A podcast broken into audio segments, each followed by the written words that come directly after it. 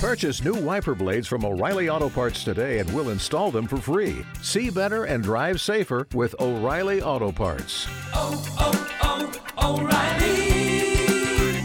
O'Reilly Auto Parts. Blog Talk Radio.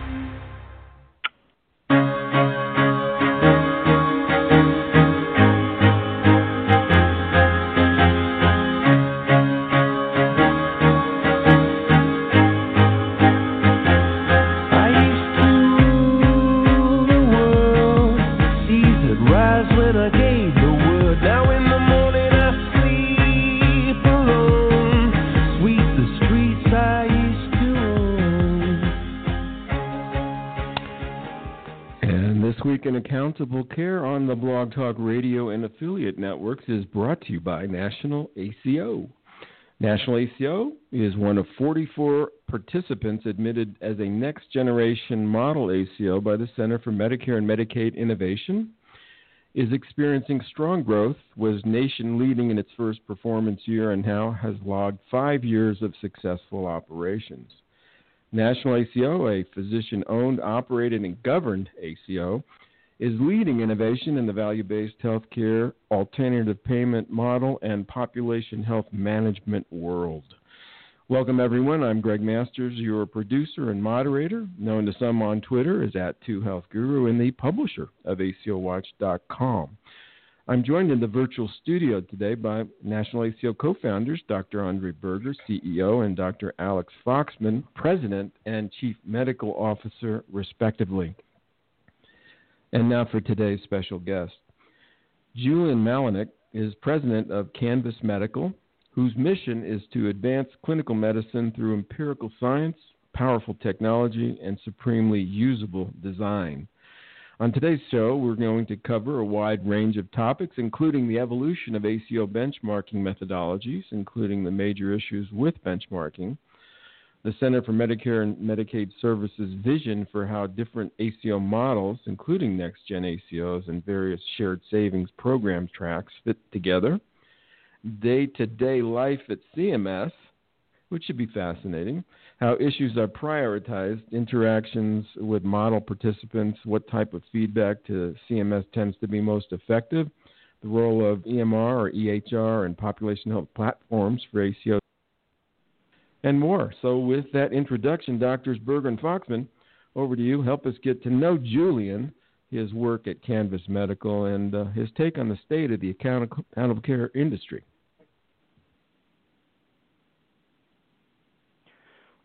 Well, thank you, Julian. Thanks for the uh, for being here. Uh, I want to start out more about about you, and and I've always been really uh, fascinated with the the back end understanding of how CMS works. I've always envisioned and imagined CMS being almost like the uh, the Wizard of Oz, where uh, there's this wizard somewhere deep inside a, a castle, and uh, you know we we throw questions in there, and we're not sure what comes out, but ultimately something comes out of there. We don't know how that works. So maybe you could enlighten us and let us know your experience of of what it was like uh, to work with CMS and CMMI, and and also how you actually got there from from your education. Yeah, thanks so much uh, for having me on the show. So, I came to CMS, I think, for the reason that a lot of my colleagues at the Innovation Center did, which was we worked in various places and we saw, uh, you know, what's the biggest uh, influencer of healthcare policy and uh, what's the biggest influencer of the health insurance industry, and you know, by far it's Medicare, right? And uh, unlike other industries where you know the private sector really drives innovation uh, in the health insurance industry um, a lot of innovation is driven by Medicare, and that's simply driven by the fact that Medicare is the biggest uh, the biggest payer by far for most uh, organizations. And so, if you're a hospital, uh, you're going to really pay attention to what CMS is doing. And so that's really what drove me to to go to Medicare. I was at McKinsey and Company working with private insurance companies, and I saw continually that they were really looking to CMS for leadership um, in terms of uh, uh, value-based care, um, among other things. And so uh, went to this place called the Innovation Center that I know a lot of listeners are, are probably familiar with, um, created by the Affordable Care Act, Section 3021, uh, to test innovative payment and service delivery models uh, to reduce program expenditures while preserving or enhancing the quality of care furnished to individuals under such titles. I'm actually reading from uh, the, the, act there. Um, And so uh, the Innovation Center was pretty unique, actually, in that uh, it was a completely new department of CMS. And so, um, you know, it, it sort of grew at like a startup pace, right? I mean, when I I went there and it was, you know, maybe 80 people, and by the time I left, it was a few hundred, um, and that's just pretty unusual for for the federal government, right? Um, you know, a lot of people coming to CMMI, uh, that's the Center for Medicare and Medicaid Innovation, the acronym for the Innovation Center, uh, we're coming from outside the agency, um, really coming to, to try to make a difference in healthcare. Um, you know, day to day, uh, so split up into into several different groups. I was in what's called the Seamless Care Models group, so worked mainly on accountable care organizations and uh, primary care medical models. I was the finance lead for the Pioneer and Next Generation ACO methodology. So that means coming up with the financial models, uh, talking with ACOs about their financial results, um, you know, interfacing with with other parts of the agency to to deal with risk adjustment and all those all those good issues.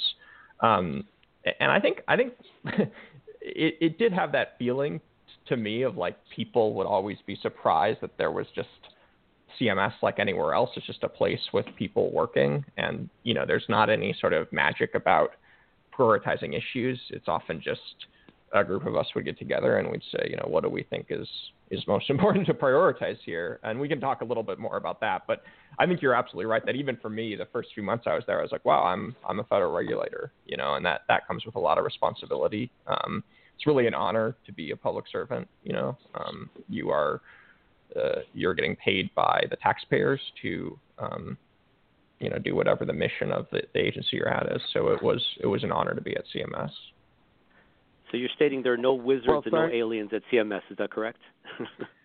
I mean, sure. yeah, there, there's no wizards, no aliens, uh, just a bunch of hardworking folks, and then uh, and then different contractors. I think that's another thing that was that was really interesting to me when I was there. Uh, the role of contractors in the federal government. So, you know, with the Next Generation ACO program, for example, um, there was a group of us who really led the program, but then there were you know, about three or four really key contractors who were, in a sense, a member of the team. Um, you know, they would I would talk with some of these folks, you know, several times a week, um, and, and, so, it, and and generally they were pretty good actually. Um, you know, there's a lot of inefficiencies about the the contracting process, um, but you know they were quite good. I think one thing that, that that struck me at CMS was just the the lack of capacity, right? Like and I think this has become a little more of a concern for me lately. So, I mean, the, the next generation ACO model, which you know now has many participants and is is spending you know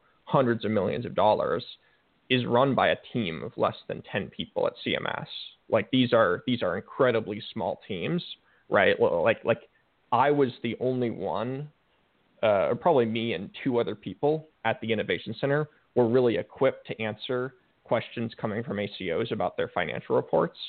And, and as, as you know from, from National ACO, like you have these questions that are worth millions of dollars, right?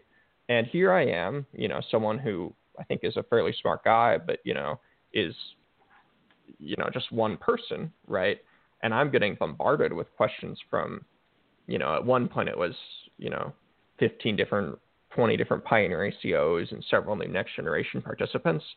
And so I think it's really like a heroic job that the folks at CMS are doing, um, given the given the limited capacity. Um, and, I, and I think it's somewhat concerning that you know I, I worry that the current administration doesn't realize that and isn't really prioritizing you know making sure that hiring is is keeping pace with the needs of these programs. Thank you for that uh, enlightening kind of comment. That really does. Um, you know, put a different perspective on what might be the perception uh, that's out there about, um, you know, the administrative depth of the programs.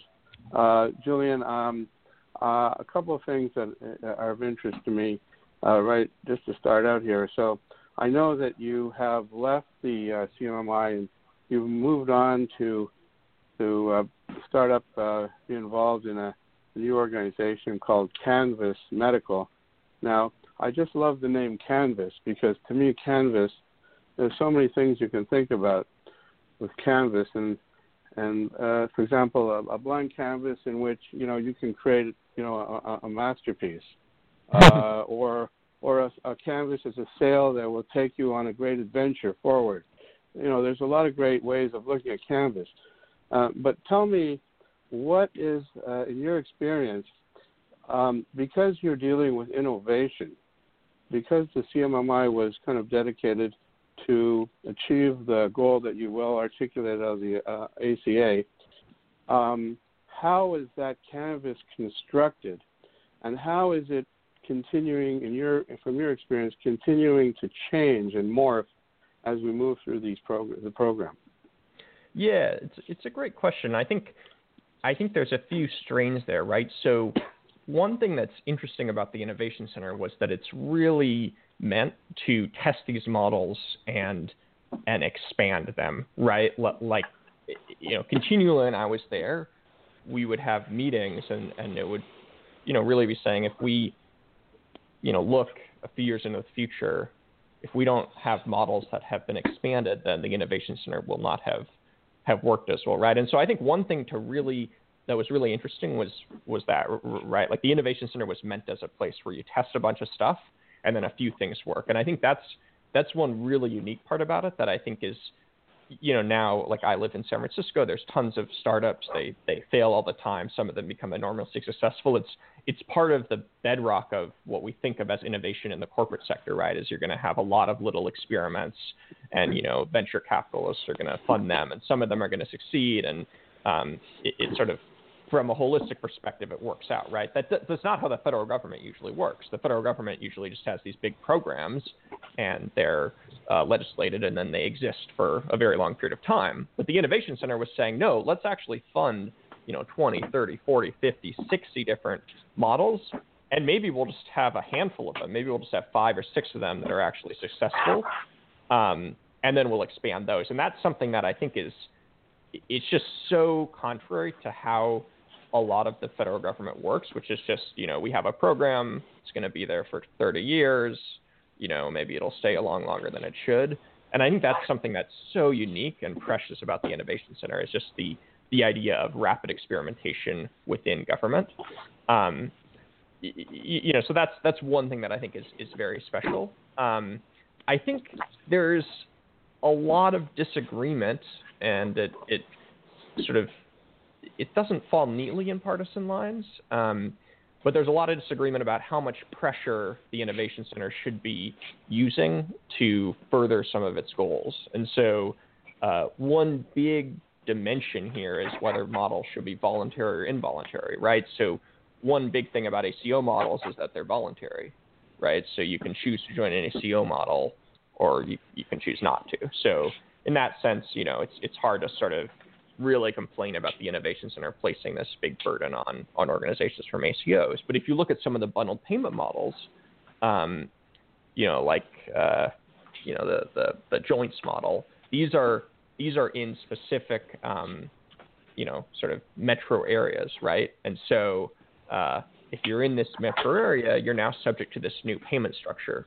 And so I think there are some people um, at, at, at leadership levels now who would sort of say, well, that's that's sort of unduly um, burdening people by forcing them to be in this innovation model, right? Um, you know, I tend to think that having those mandatory models, uh, maybe not in the ACO space, but in, in bundled payments or in other in other types of arrangements, is probably a good thing. Um, but I think that's the that's the concern now. Um, uh, that's one concern I have. Um, you know, is that something that, that resonates with, with you guys at all? The, the, the sort of the, the fact that all these models are voluntary? Well, uh, I, let me just follow up, and that's a great question. So for us, uh, this lends to the concern or the interest in sustainability. In other words, you know, us and other ACOs have really invested in, in innovation uh, and, and being part of this uh, to create um, kind of a model that uh, you know can be can evolve, uh, can improve, but definitely you know can be sustainable or can grow into something, you know, a, a next paradigm based upon you know the experience, as you pointed out, some of the successes. So I think it's a great question as to what a CMS, what CMMI doing now, looking forward into the next three or four years, uh, you know, beyond what's happening today, and and what are, how are they addressing the question of sustainability of the programs that they've laid out? Yeah, so it's a great question. I think one thing there are some areas that CMS hasn't that CMMI hasn't really focused as much on um, that that I think the new administration may try to focus more on. So Medicare Advantage in particular is one. If you look at the portfolio of um, innovation center models, they're all focused on you know A and B, right? Uh, they're all focused on traditional Medicare, which you know a lot of beneficiaries in traditional Medicare.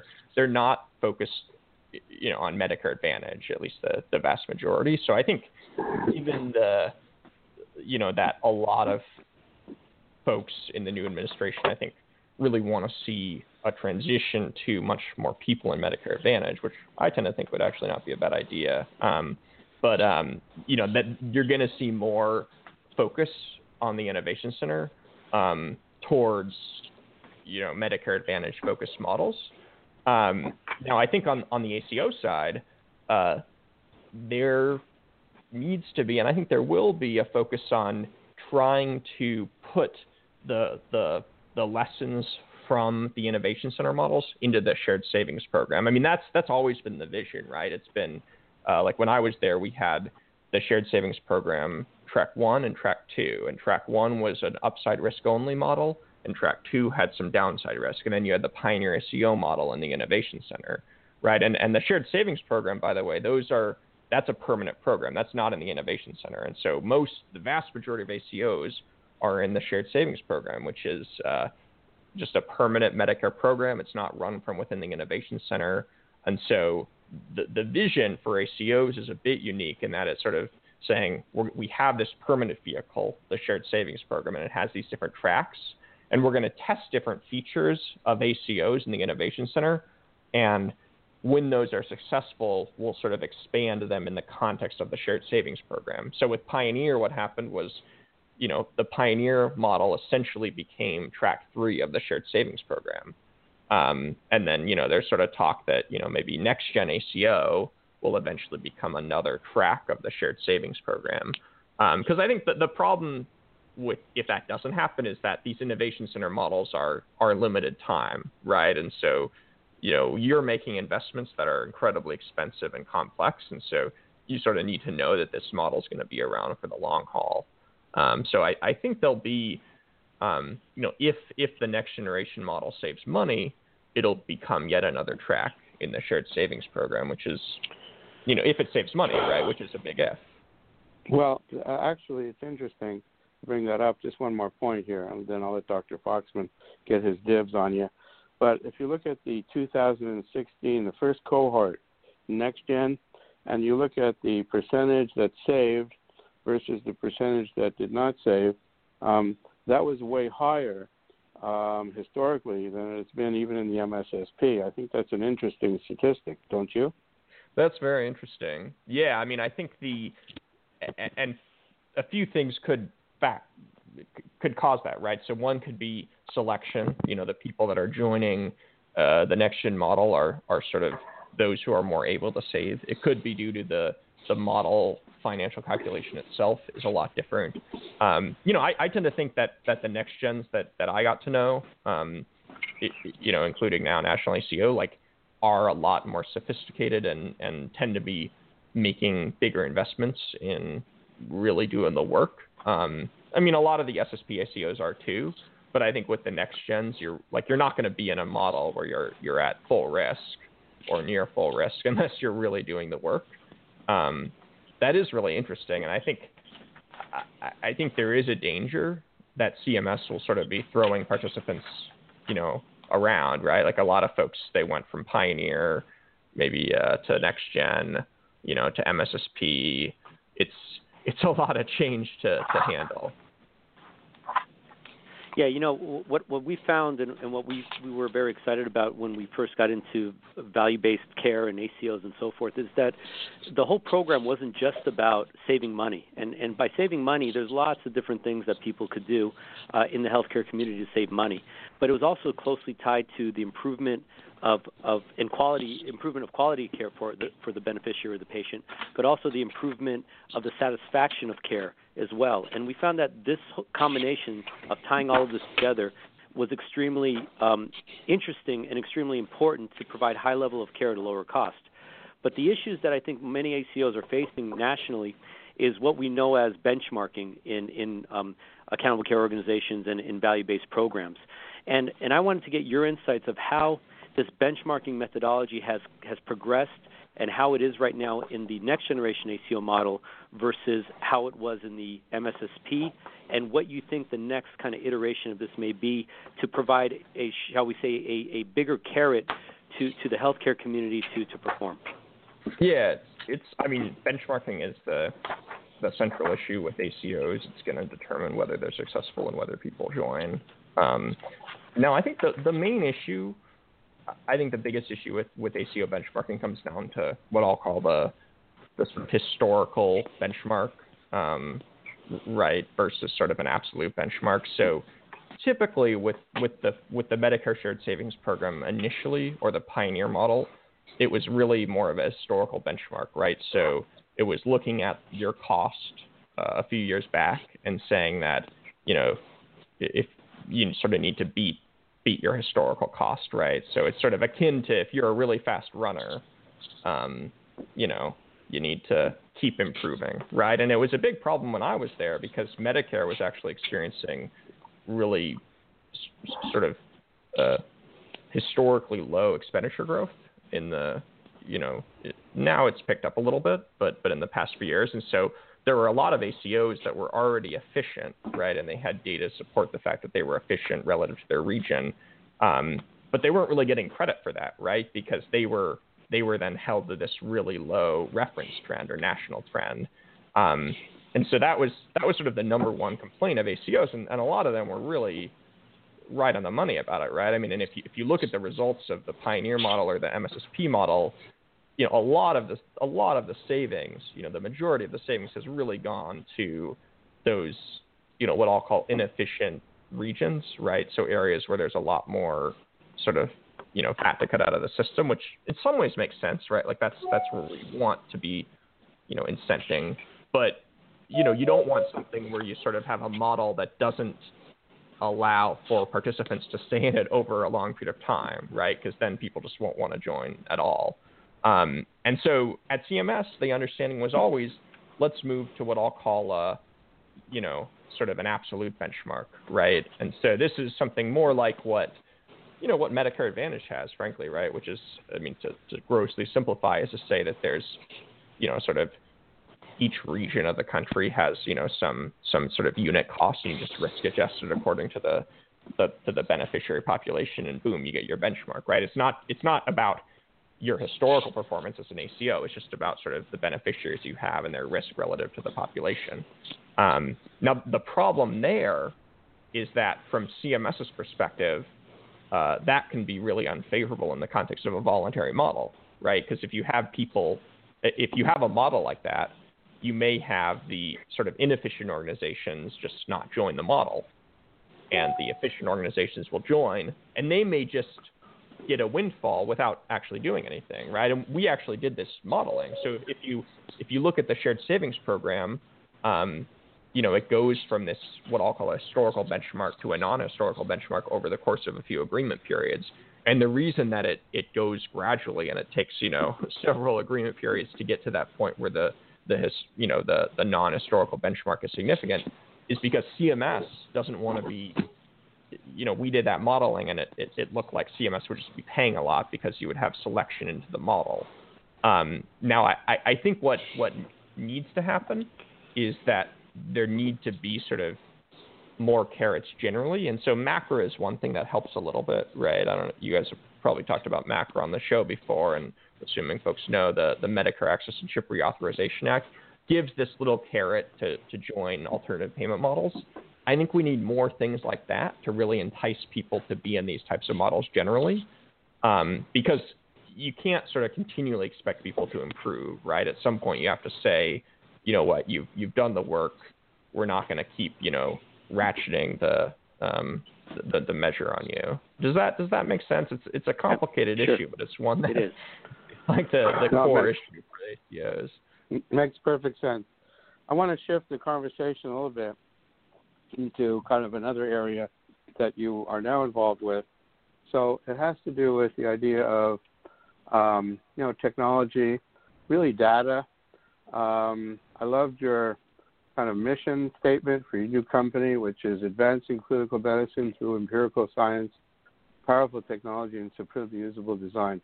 So my question really is, uh, is, that basically, for the most part, when we look at accountable care, we're looking at accountable care within the context of population health management. And this is a data kind of driven industry. And uh, data rules, I mean, that's the facts. Um, can you talk to me about what you see going forward in closing the bridge between kind of um, retrospective data that would be coming from the CCLF files versus real-time data, which would include, you know, some interoperability, some connectivity with EMRs.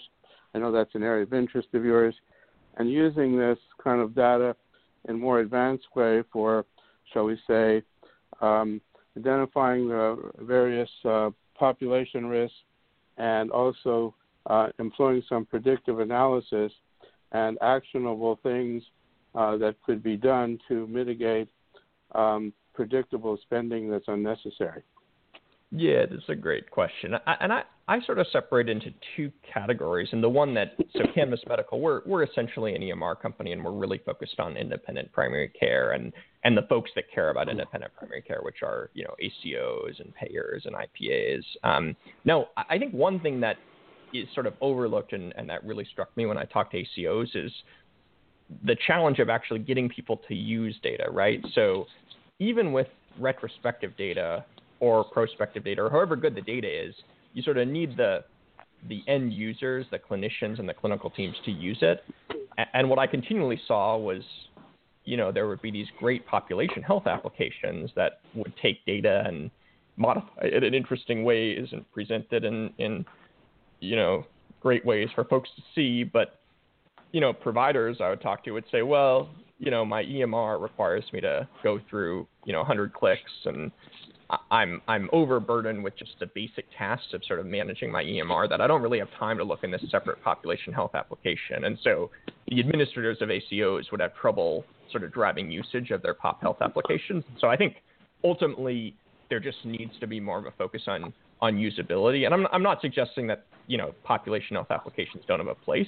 I just think there there needs to be more of a focus on both EMR usability, but also integration of of pop health into EMRs, so, so that fr- from the from the provider's perspective, they're just sort of interacting with one interface. Maybe the interface is like some combination of their EMR and you know pop health tools that are coming into the EMR, but it, it needs to be unified in, in a really simple interface, and that's that's what we're trying to do. Um, I think that the point about real time data is is is a great one and one that CMS I think has a lot of there's a lot of potential there, right? I mean, the CCLFs are it's like you get something, uh, you know, great. My patient was in the hospital four weeks ago. You know, like that's not it's not as useful as it could be. And so, um, I I ultimately think that CMS needs to like like now I'm a believer in in market solutions for these technology problems, right? So I think that if CMS can keep the business case up for care coordination and for interoperability, then providers will demand it, right? So if if we keep if we keep ACOs going strong, uh, then uh, ACOs will demand that vendors, uh, you know, interoperate, right, and create these new applications. And I think that's the best path forward. Julian, thank you so much. You, you've uh, really enlightened us tremendously with some of your great thoughts, and we hope to actually get you back for more because this has been an extremely valuable and interesting time. And thank you on behalf of uh, myself, Dr. Foxman, National ACO. And um, all of us, happy holidays, and, and thank you so much. Hope to see you again soon. Thanks so much. And that'll have to be the last word for today's broadcast. I do want to thank our guest, Julian Malinak, president of Canvas Medical, for his time and insights. And a more detailed description of his bio is included on our Blog Talk Radio channel page. Stay current with Julian's work on Twitter via at Julian Malinak, and that's J U L I A N M A L I N A K, as well as at Canvas Medical, and on the web via www.canvasmedical.com. Finally, do follow National ACO on the web via www.nacomso.com and on Twitter via NA, at NACOMSO as well. Our next broadcast is Tuesday, December 19th, with nationally recognized for her leadership in the administration of healthcare organizations, June Simmons, the president and CEO of Partners in Care Foundation. Until then, for Drs. Berger and Foxman, this is your moderator, Greg Masters, wishing you a safe, prosperous, and healthy holiday season. Bye now.